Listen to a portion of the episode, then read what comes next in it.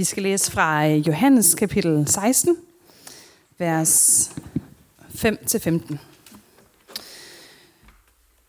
Nu går jeg til ham, som har sendt mig, og ingen af jer spørger mig, hvor går du hen? Men fordi jeg har talt sådan til jer, er jeres hjerte fyldt af sorg. Men jeg siger jer sandheden. Det er det bedste for jer, at jeg går bort. For går jeg ikke bort, vil talsmanden ikke komme til jer. Men når jeg går herfra, vil jeg sende ham til jer. Og når han kommer, skal han overbevise verden om synd og om retfærdighed og om dom. Om synd, at de ikke tror på mig.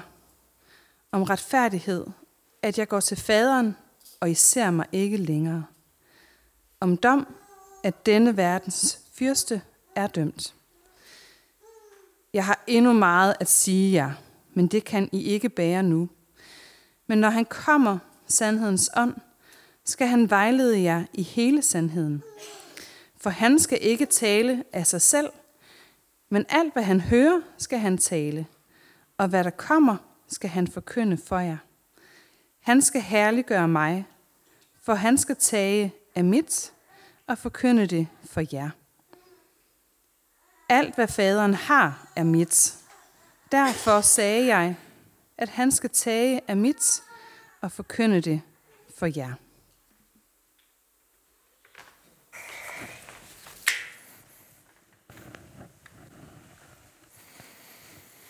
Ja. Jeg kommer lige til at starte et andet sted end i teksten i dag, og så lover jeg selvfølgelig at vende tilbage. Øh, jeg kan godt tænke mig at starte med at, at stille spørgsmålet. Hvad vil det egentlig sige at elske Gud? Hvordan, hvordan føles det? Hvordan kan man, kan man måle temperaturen på det, på, på sin Guds relation på en eller anden måde? Hvordan ved man, om man nu er sådan tæt, tæt nok på ham? Øh, om man nu kan høre alt, hvad han siger til en, om man vandrer af Guds veje, eller, ikke, eller bare sin egen veje? Der er jo en, øh, en klassisk skala, som nogle af os måske har hørt om før, øh, som vi henter fra Johannes åbenbaring. Der lyder spørgsmålet, er du kold, eller er du varm? Eller aller værst muligt, er du lunken? Det bliver ikke forklaret, hvad det egentlig betyder at være kold eller varm, men man ved bare, at det vil man i hvert fald, man vil i hvert fald ikke være lunken, øh, når man læser det. Så og, og, og, og jeg tænker, måske, måske er, der, er, der, er der andre måder end den måde at beskrive det på. Måske er der bedre. Øh, men hvordan finder man ud af det igen? Altså, er, der noget med, er det noget med, hvor meget man har gået og tænkt på Gud i den sidste uge? Hvor, hvor meget varme man sådan lige kan mærke inde i kroppen, når jeg siger Jesus med, med langt E? Eller er det, er det når lovsangen den sådan rigtig rammer ind i et crescendo, hvor man sådan, nu kan man, nu kan man endelig, nu ved man, at man elsker Gud? Er det, hvor meget man snakker om Jesus? Er det, hvor længe og hvor ofte man, og hvor varmt man får sagt Jesus? Eller hvordan i alverden øh, gør man det, så man ikke bare falder ned på de her middelvarme temperaturer, som vi ved, det gælder om i hvert fald ikke at være på? Og det er der, jeg måske godt kunne tænke mig at sige, måske er der, måske er der en, en, en mere hjælpsom måde nogle gange også at tale om det her på. Øh, og øh, det er sådan lidt en ny opdagelse for mig, og vi skal sådan lige udforske den sammen nu, og jeg glæder mig rigtig meget til at blive skolet bagefter. Fordi siden 1950'erne, der har der nemlig eksisteret et, et særligt udtryk i øh, psykologiens verden, øh, som nærmest sådan er en slags definition på det her med at elske. Øh, specielt hvis det handler om at elske som mere end bare romantisk kærlighed. Og det er simpelthen begrebet tilknytning. Øh, og det skal man ikke snakke særlig længe med de fleste psykologer eller pædagoger om, om før man finder ud af, at det er noget, de går en del op i. Øh, og jeg ved godt, der sidder mange her i det her rum, der ved meget mere om det, end jeg gør lige nu. Øh, og nu skal vi bare lige have en lyn gennemgang af tilknytningsteorien, og øh, så kan I lære mig, hvad der er øh, galt bagefter. Jeg har allerede blevet skolet over i, i øh, præmødet om, at det var alt for gamle teoretikere, jeg havde med øh, fra, øh, fra dem, der var med der.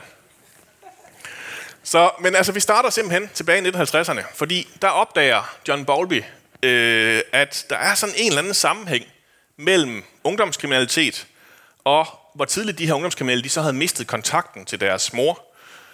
Og det fik ham så til ligesom at gå ind i det her og sige, okay, vi er nødt til at undersøge, øh, hvordan tilknytningen til, til moren igennem et liv, igennem en barndom, det påvirker barnet.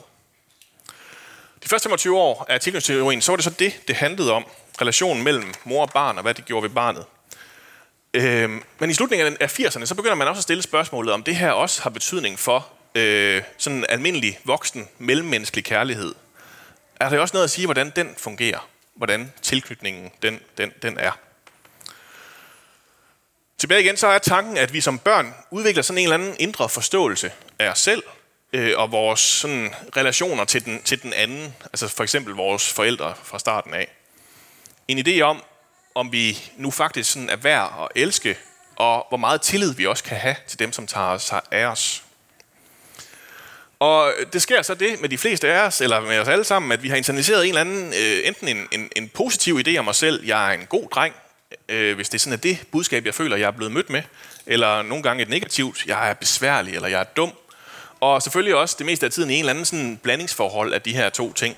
Øh, og øh, Erik Erikson, han siger det sådan, at, at vi, vi lærer fra barns af enten, enten at stole på mennesker omkring os, eller ikke stole på mennesker omkring os.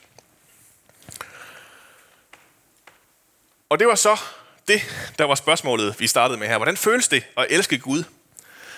I forvejen så kæmper vi jo med at få det her med kærlighed til at give mening øh, ved bare at bruge vores sprog. Ikke? Også man skal helst være digter for, at man har en chance for at forklare, hvad det egentlig vil sige at elske. Bibelen er selvfølgelig også nødt til at tale om kærlighed øh, til Gud i et sprog, som vi kan forstå og forholde os til. Og derfor så beskrives kærlighed til Gud i Bibelen utrolig tit med, med, med sprog og metaforer, som vi henter fra to slags menneskelige kærlighedsrelationer. Forældrekærlighed og romantisk kærlighed. Et par eksempler på øh, forældrekærligheden, det kunne for eksempel være Esajas 66:13, hvor at øh, øh, Esajas siger, som en mor trøster sit barn, trøster sig jeg jer. Matthæus 6:9, som nogle af jer måske kan genkende, hvor far, du som er i himlen, helligt blive dit navn. Og Hoseas 11, 1 og 3 har også noget her, hvor den siger, jeg fik Israel kær, da han var ung. Fra Ægypten kaldte jeg min søn. Det var dog mig, der lærte Efraim at gå, og tog ham dem op på armen. Øh, så, så der ser vi igen sådan et, et par eksempler på, hvordan Gud bliver faren øh, eller moren i det her forhold, og, og Israel eller mennesket bliver barnet. Det er den måde, vi taler om kærlighed på. Der er også eksempler på det andet, på en, en romantisk øh, kærlighed mellem mennesker. Øh, to eksempler på det. Esajas 62, vers 5. Som den unge mand tager jomfruen til hustru, tager din genopbygger dig til hustru. Og som en brudgom fryder sig over sin brud, sådan fryder Gud sig over dig. Og fra åbenbaring 21.2. Og den herlige by, det nye Jerusalem, så jeg komme ned fra himlen fra Gud, reddet som en brud, der er smykket for sin brudgom. Så i de her billeder, der bliver mennesket altså bruden, øh, øh, og Gud han bliver ægte manden eller brudgommen der. Det, der er tit nogle af os mænd, der føler, ah, kunne vi ikke også lige få lov at være brudgommen en gang imellem, men det, det er så det. Øh, ja, men igen, det, det her sprog, den her, sådan, det, det billede med, at, at, at kærligheden til Gud, den nærmest er som, som at gå ind i et ægteskab, den er heller ikke fremmed for Bibelen. Så hele vejen igennem, så ligger den her tanke. Gud bliver beskrevet som en forælder og som en elsker. Os som barnet, eller som bruden, eller den elskede. Og når vi nu henter vores billede på kærlighed fra de her relationer, så ved vi jo også godt, at en del af det, det er, at de kan være enormt komplicerede, sådan nogle kærlighedsrelationer. De kan være fyldt af deres egne indre konflikter, øh, både inde i os selv og i relationen til den anden. Nogle gange kan det heldigvis også være enormt fredfyldt og bekræftende, og det bedste, man kan opleve i sit liv. Øh, men, men igen, begge dele er ligesom en del af mønten af relationen her.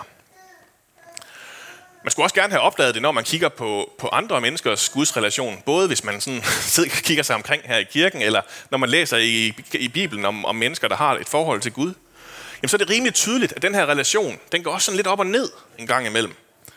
Det, øh, det ser faktisk ikke engang rigtig ud, som om der er findes to mennesker, der overhovedet oplever det at elske Gud på den samme måde. Så hvad gør vi så med alle de her forskelle? Hvordan skal vi forstå dem? Hvordan, hvordan passer det ind i, i systemet? Øhm, og det er så her, at, øh, at kristne psykologer er begyndt at stille spørgsmålet om, hvordan at vi måske kunne bruge noget tilknytningsteori til at forstå det her fænomen på. Øh, hvorfor det ja, betyder så mange forskellige ting, når at mennesker siger, at de elsker Gud. Så nu skal vi lige tilbage, og jeg skal til at dumme mig igen nu, fordi uh, Mary Ainsworth hun stiller fire kriterier for, hvad tilknytning er for noget. Fire ting, man kan observere som hos en, hos en hvilken som helst toårig, og som vi, måske, ah, vi andre måske faktisk også har med i mange af vores relationer, selvom vi ikke er to år længere. Uh, det første, det er tilgængelighed. Børn de vil gerne være tæt på deres forældre, og de finder ret hurtigt ud af at brokse over, hvis de er væk. Og sådan fungerer sådan en tæt tilknytning altså ikke også. Hvis man ønsker at være tæt, man ønsker at være tæt på dem, man er, knyttet til per definition. Så hvis jeg spørger jer lige nu, hvor I helst vil være henne i verden, hvis I var helt frie, hvis der ikke var noget som helst andet, der ligesom havde ind, øh, hvor, hvem, hvem vil I så være sammen med? Jamen så vil de fleste af jer nok svare noget med, at det var enten nogle forældre, eller en kæreste, eller nogle ægte, en, en partner, eller en rigtig god ven, eller ens egne børn, man vil vælge at være sammen med. Og det svar, det fortæller os jo selvfølgelig ret tydeligt noget om, hvem det er, vi elsker. Det andet kriterie, det er separationsangst. Børn de bliver ængstelige, når man fjerner dem fra deres forældre. Øh, og hvis de oplever, at de sådan er blevet helt væk, jamen, så sætter panikken ind. Det bliver der mindre af hos, hos voksne, men det rammer alligevel en gang imellem, hvis vi ved, at vi skal være med, væk i meget lang tid fra nogen, vi elsker. Hvis vi skal ud på en eller anden rejse eller et eller andet, øh, jamen så kan man godt mærke sådan en, okay, nu, nu er der noget, der, der, der rammer mig i maven her. Vi kan også stadigvæk komme til at savne vores barndomshjem, hvis jeg nævner det, og man sidder og tænker på sit barneværelse osv. Så, øh, så der er sådan en, en, en igen sådan en, åh, oh, det har jeg, der, der har jeg igen lyst til at være. Det tredje kriterie, det er, at, øh, at tilknytningen giver også sådan en, en sikker base for udforskning. Hvis vi nu gjorde det, at vi sendte et barn på legepladsen sammen med far, og vi havde givet barnet maling på skoene, så vil vi sandsynligvis øh, kunne se på legepladsen bagefter, at barnet har bevæget sig rundt i sådan nogle koncentriske cirkler rundt på legepladsen. Sådan øh, stille og roligt bevæget sig i cirkler længere og længere væk, men der er sådan et punkt, som barnet bliver ved med, ved med at vende tilbage til. Og, og det punkt, det er selvfølgelig der, hvor far har siddet på legepladsen. Øh, i, i, I voksenlivet, så er det måske knap så fysisk et spor, det, det giver, men, men giver stadigvæk sådan en, en emotionel øh, sikker base for udforskningen. Den der selvtillid, som vi bevæger os rundt i verden med, i voksenlivets nye udfordringer og muligheder. Hvor meget vi tør, hvor meget vi stoler på, at det vil gå godt, når vi bevæger os ind i noget nyt, øh, handler ligesom om det her. Der er ikke nogen, der sådan har reddet mig ned endnu, så jeg tror, jeg nogenlunde forklarer det rigtigt endnu. Det er godt. Det sidste kriterie, det er så en, øh, en, øh, en tryg havn. Øh, når barnet det slår sig ned eller, eller bliver bange, eller når barnet slår sig, mener jeg ikke slår sig ned, øh, så, øh, så råber de efter øh, mor eller far. Det er ligesom hende, der skal til for at kunne gøre det her godt igen, ikke også? Og igen, så er det ikke nødvendigvis, fordi vi agerer så meget anderledes som voksne. Øh, hvis vi er ude i en virkelig, virkelig presset situation, hvor vi ikke selv kan se nogen løsning, så har vi nogle bestemte mennesker, vi ringer til eller spørger om hjælp. Så det er altså Ainsworths fire kriterier, fire måder at forklare, hvad det her med tilknytning det handler om, hvad det vil sige at have en tilknytning til nogen, så gælder de her fire ting i en eller anden forstand. Og så kommer spørgsmålet jo, kan det her også passe på vores relation til Gud? Det giver selvfølgelig kun mening, hvis vi taler om Gud som en personlig Gud, og ikke bare en eller anden kraft eller noget mere. Men det er sådan, Gud bliver beskrevet i Bibelen, som en, man har den her relation til. Hvis vi lige øh, tager dem hurtigt igen. Tilgængelighed. Vi taler selvfølgelig tit om den her, altså øh, tilgængelighed, det er oversat fra det engelske også, øh, proximity maintenance, altså proximitet, altså sådan, sådan en skala for, hvor tæt man er på noget. Øh, og vi bruger tit det sprog, når vi taler om Gud. Selvom Gud jo egentlig ikke er begrænset af tid og rum, så taler vi om, at man kan være tæt på eller langt væk fra Gud. At vi kan blive rørt af Gud, og så videre. Øh, så det her, det, det følger med der. Separationsangst. Jamen, på korset, så siger Jesus det. Han siger, min Gud, min Gud, hvorfor har du forladt mig? Jesus han oplever den her angst der på korset. Og mennesker, de klager og, og, og, og kalder sig forladte, når de synes, at Gud er, er langt væk. Øh, både igennem Bibelen og i, øh, hos mennesker, jeg har mødt. Det, det går stærkt nu. Trykbase. Der vil vi også tit tale sådan om det, at Gud og hjem, det hører sammen. At Gud er vores sande hjem. At det er Gud, der giver styrke og kraft på ny, og så videre. Så igen er der en eller anden, øh, et, et mønster, der passer her. Og den sidste ting, den sikre havn. Jamen det er tit, når vi er allermest pressede, at vi er hurtigst til at søge Gud, ikke også? Vi vender os mod Gud. Det er her, man kan opleve helbredelse og fred og trøst, når man er ude på dyb vand, fordi man har ikke andre steder at gå hen til sidst længere. Så, måske er I med mig her. Det er ikke fordi, det er psykologerne, der har skrevet manualen for det her. De har, de har bare været rigtig gode til at beskrive med begreber, hvad tilknytning, hvad det vil sige at elske nogen, øh, altså at, at, at, at køre den her på det. At finde et, et sprog for, hvordan det ser ud med det her kærlighed. Øh, og i bund og grund, så er det her kærlighedssprog, det her tilknytningssprog, det er det første, vi alle sammen lærer som børn. Er jeg elsket eller ej? Bliver jeg mødt eller ej? Er der nogen, der passer på mig eller ej? De svar, dem, dem møder vi, og dem internaliserer vi, og det, det gør ligesom den, den vej, vi går ud i verden med. Og så er jeg heldigvis ved at være igennem min lille psykologiekskurs, øh, og nu når vi så tilbage i dagens prædiketekst. Fordi der møder vi en Jesus, som jeg tror er fuldt ud bevidst om, at det er sådan her tilknytning fungerer. Det er sådan her, vi har relationer til andre mennesker. At alt det her, det ligesom er i spil i hans relation til hans elskede disciple. Øh, og nu er han lige ved at prøve at forberede dem på, at alt det her, det kommer under et kæmpe pres lige om lidt. Og så siger han noget, som ingen af os vil ønske at høre fra vores elskede. Jeg siger jer sandheden. Det er det bedste for jer, at jeg går bort. Det er jo her, det store problem ligger, ikke også? Fordi hvordan i alverden kan det være godt, at den, man elsker, ikke skal være her mere? Hvordan kan man oven i have den frækhed at påstå, at det er, er det gode?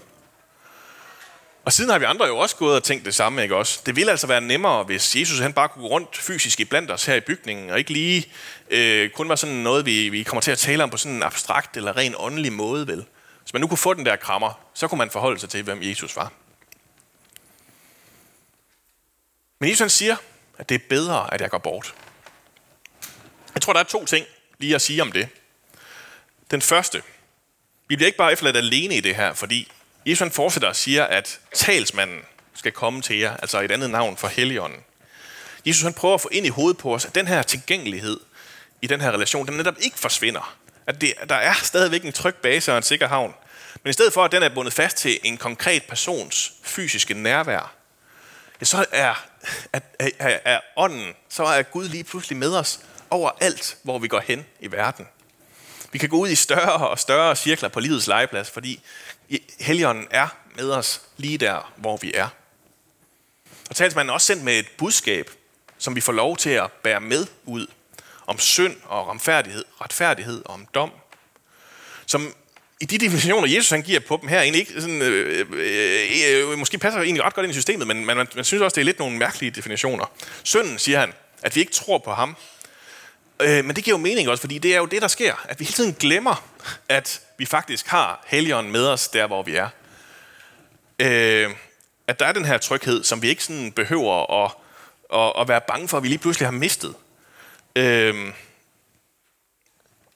den har vi med os, også når vi oplever, at der kommer tryk på, og vi lige pludselig kan blive ramt af tvivl. Så er der det med retfærdigheden, at jeg går til faderen, og I ser mig ikke længere. Og igen, jeg kan simpelthen ikke lige forstå, hvorfor det er en definition på retfærdighed. Men igen, det er sådan, det er nødt til at fungere, hvis vi skal gå ud i verden på en meningsfuld og retfærdig måde. Vi er nødt til selv at tage skridtene. Øh, vi kan ikke bare blive båret rundt af Jesus igennem livet, fordi så bliver det faktisk ikke vores liv. Og dom, at denne verdens fyrste er dømt, siger Jesus. Og prøv igen at minde os om, at fjenden har faktisk allerede tabt. Der er ikke en eller anden ond magt derude, der bare lige sådan kan hugge vores bånd over til Jesus, og så finder vi ham aldrig igen. Fordi denne verdens fyrste har tabt. Han er dømt. Og i alt det, så har vi så sandhedens ånd med, som vejleder os i hele sandheden. Men netop som, som vejleder, som en slags pædagog, kunne man måske også sige. Som den, der hjælper os med at finde ud af, hvad der er rigtigt og forkert, når vi nu skal tage vores barneskridt igennem verden. Hvor vi selv går ruten, men hvor vi aldrig er alene. Og så kommer jeg så til den anden ting i det her. Øh, hvorfor i alverden er det godt, at jeg går bort? Jo, det er det, fordi at Jesus han faktisk også godt ved, at der er i en eller anden forstand brug for at skubbe os ud af redden. Igen, ikke en af de her, igen, det er en af de her sådan, øh, nødvendige og smertefulde forældre ting, øh, der hvor tilknytning og separationsangsten, den virkelig bliver udfordret, hvor, fordi man samtidig med, at man skal have et trygt og elsket barn ud af det her, så skal man også faktisk også gerne have en selvstændig voksen ud af det her barn på et eller andet tidspunkt. Og derfor så bliver det nødvendigt på et eller andet tidspunkt, at børnene de flytter hjemmefra. Og derfor så er det nødvendigt, at Jesus han går bort det føles ikke rigtigt. Separationsangsten, den, den blinker og larmer og banker afsted, når det sker. Øh, og når, når det her bånd bare sådan bliver revet over på den her måde, som det føles som. Men det er den eneste måde, det kan gøres på. Disciplerne de er gået rundt sammen med Jesus i tre år. De har haft den bedste tid i deres liv. De har nyt hvert sekund. Oplevet, at det hele det gav mening sammen med Jesus lige pludselig. At det var trygt og godt at være lige her sammen med ham. De har set ham lave mirakler, og de har set ham sætte undertrykkerne til vægs. Nu begynder manden så pludselig at snakke om, at det bedste for jer, det er, at jeg går bort. Jeg ved ikke, om de nogensinde sådan egentlig køber ind på, at han faktisk havde ret. Jeg tænker ikke, at det er det, de har siddet og snakket om, mens de har siddet der i Circus Maximus og ventet på at blive smidt for løverne. Ej, hvor var det godt, at Jesus han gik bort. Altså, men det var det. Der var ikke en anden vej. Det var sådan, Gud gjorde dem og os til hele mennesker.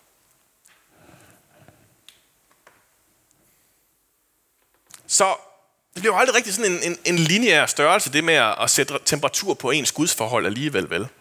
Der er alle mulige indre og ydre faktorer i spil. Øh, der er konkrete situationer, man står i, og livsvilkår, man lever med. Men det, der måske er mest interessant, det, der måske er vigtigst at spørge om, det er, hvad den her tilknytning til Gud så er kendetegnet af. Er det en, er det en tryg relation? Det er måske det, vi skal hen til. Kan man øve sig? Kan man finde ud af at, at, at ture og prøve at gå ud i det her liv, hvor Helligånden er tilgængelig for en? Hvor Gud er en sikre havn, hvis man vender, som man vender sig imod, når livet bliver for hårdt til, at man kan håndtere det selv. Hvor man kan gå rundt med den her trygge base og faktisk kan udforske livet, fordi man har Helligånden i ryggen, der hvor man er. Hvor man måske faktisk også kan mærke separationsangsten, når man opdager, at man har levet livet uden Gud alt for længe. Teologerne de taler selvfølgelig også om, øh, om tryg tilknytning, altså der, hvor den her tilknytning er, er uproblematisk og sund til forældrene. Og det er jo selvfølgelig lidt mest en, en øh, teori. øh, nå, nej, øh, altså der, hvor man har et, et passende niveau af separationsangst, men, men ikke sådan et, et lammende niveau, vel? Der, hvor, øh, hvor man ligesom lever i en, i en, ja, i en tryg relation. Det er den bedste måde, der er at sige det på. Alternativen det er enten, at man kan have en, øh, en ængstelig tilknytning, eller man kan have, hvor, man, hvor man hele tiden er meget nervøs for, om, om mormor stadigvæk er der, hvis man vender ryggen til. Øh, og, og det er jo nogle gange belært af bitter erfaring, og nogle gange kommer det også bare sådan, uden at altså, to tvillinger kan have øh, fuldstændig modsatte reaktioner. Øh, man kan også alternativt, i stedet for en ængstelig tilknytning, have en undvigende tilknytning, hvor man aldrig kommer hen til mor igen, fordi man aldrig helt sådan ved, hvordan hun reagerer hvor man sådan undgår øjenkontakt med, med fremmede og så videre. Øhm, ja, og igen, de to ting kan man jo sagtens tage med sig ind i sit gudsforhold. Enten gå og sådan undvige Gud, fordi det plejer bare slet ikke at være trygt og godt, der hvor Gud er. Man ved, man bliver svigtet, eller hvad det nu kan være. Eller man kan gå og klynge sig helt desperat til Gud, kun kunne være sammen med andre gode kristne, fordi øh, der mener det samme som en selv, og så videre, fordi man ved, at ude i verden, der er det farligt og, og, og slemt at være. Og så ligesom har glemt den anden del med, at Gud faktisk også sender os ud i den her udforskning af verden. Så igen tilbage til det første spørgsmål, det her med temperaturen på ens gudsforhold. Så tror jeg egentlig bare, at det vigtigste, jeg gerne vil sige til jer i dag, det er, at ligesom kærlighed og nærhed er fantastisk, men også kompliceret i alle vores andre relationer, jamen så er det det faktisk også i vores relation til Gud. Der er alt muligt, der spiller ind og påvirker, hvordan vi oplever det her. Og nogle gange så har vi måske i kirken haft lidt for travlt med kun at, at, at have sådan en opskrift på, hvordan det gode liv med Gud det ser ud, hvordan det ser ud at elske Gud. Har for lidt for nemt ved at vurdere, hvem der var tæt på og langt væk fra Gud. Men altså, det er ikke nødvendigvis sådan, det, det, det ser ud. Vi har alt muligt andet med i bagagen, der spiller ind på det her. Og jeg bliver så imponeret, når jeg møder folk, som har fundet, ud i, øh, fundet ind i en eller anden form for tryg tilknytning til Gud, selvom de har alt muligt andet med sig i deres liv. Alle mulige andre grunde til at, at være på andre måder. Øh, hvor folk med, med, en, med en undvigende tilknytning øh, alligevel giver, aldrig, aldrig giver helt slip på Gud, selvom de har så svært ved at, at, øh, at binde sig til noget. Ja, det kunne jeg sige meget mere om det her. Øh, og øh, som sagt, jeg har lige opdaget det her. Det er sikkert ikke sidste gang, det kører. Og heldigvis så har vi også mulighed for at snakke videre efter gudstjenesten her. Så jeg jeg vil bare lige vil efterlade jer med, det er, at Gud elsker os, Gud møder os, og Gud sender os. Og alligevel så påstår han også, at nogle gange så er det bedste for os, at han går bort. Amen. Lad os bede. Jesus, øh, tak fordi, at, at du går sammen med os.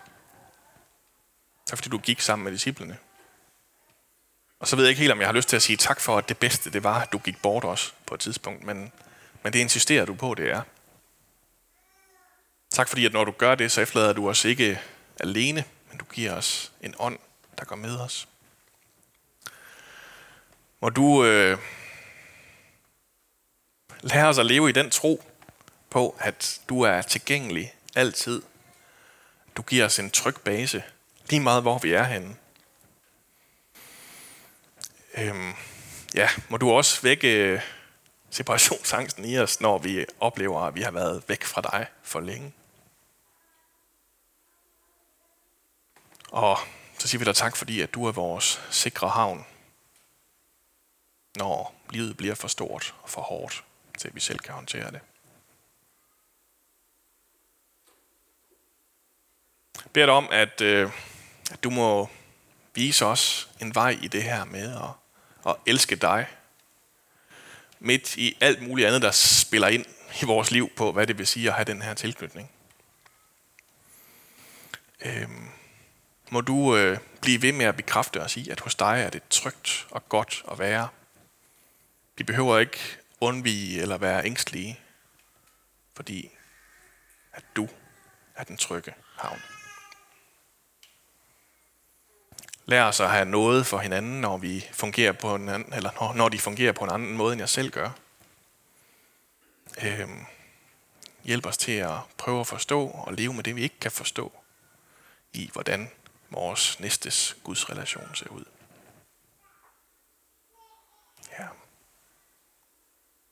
Lær os endnu en gang, dag på dag, hvad det vil sige at elske, Gud, elske dig, Gud.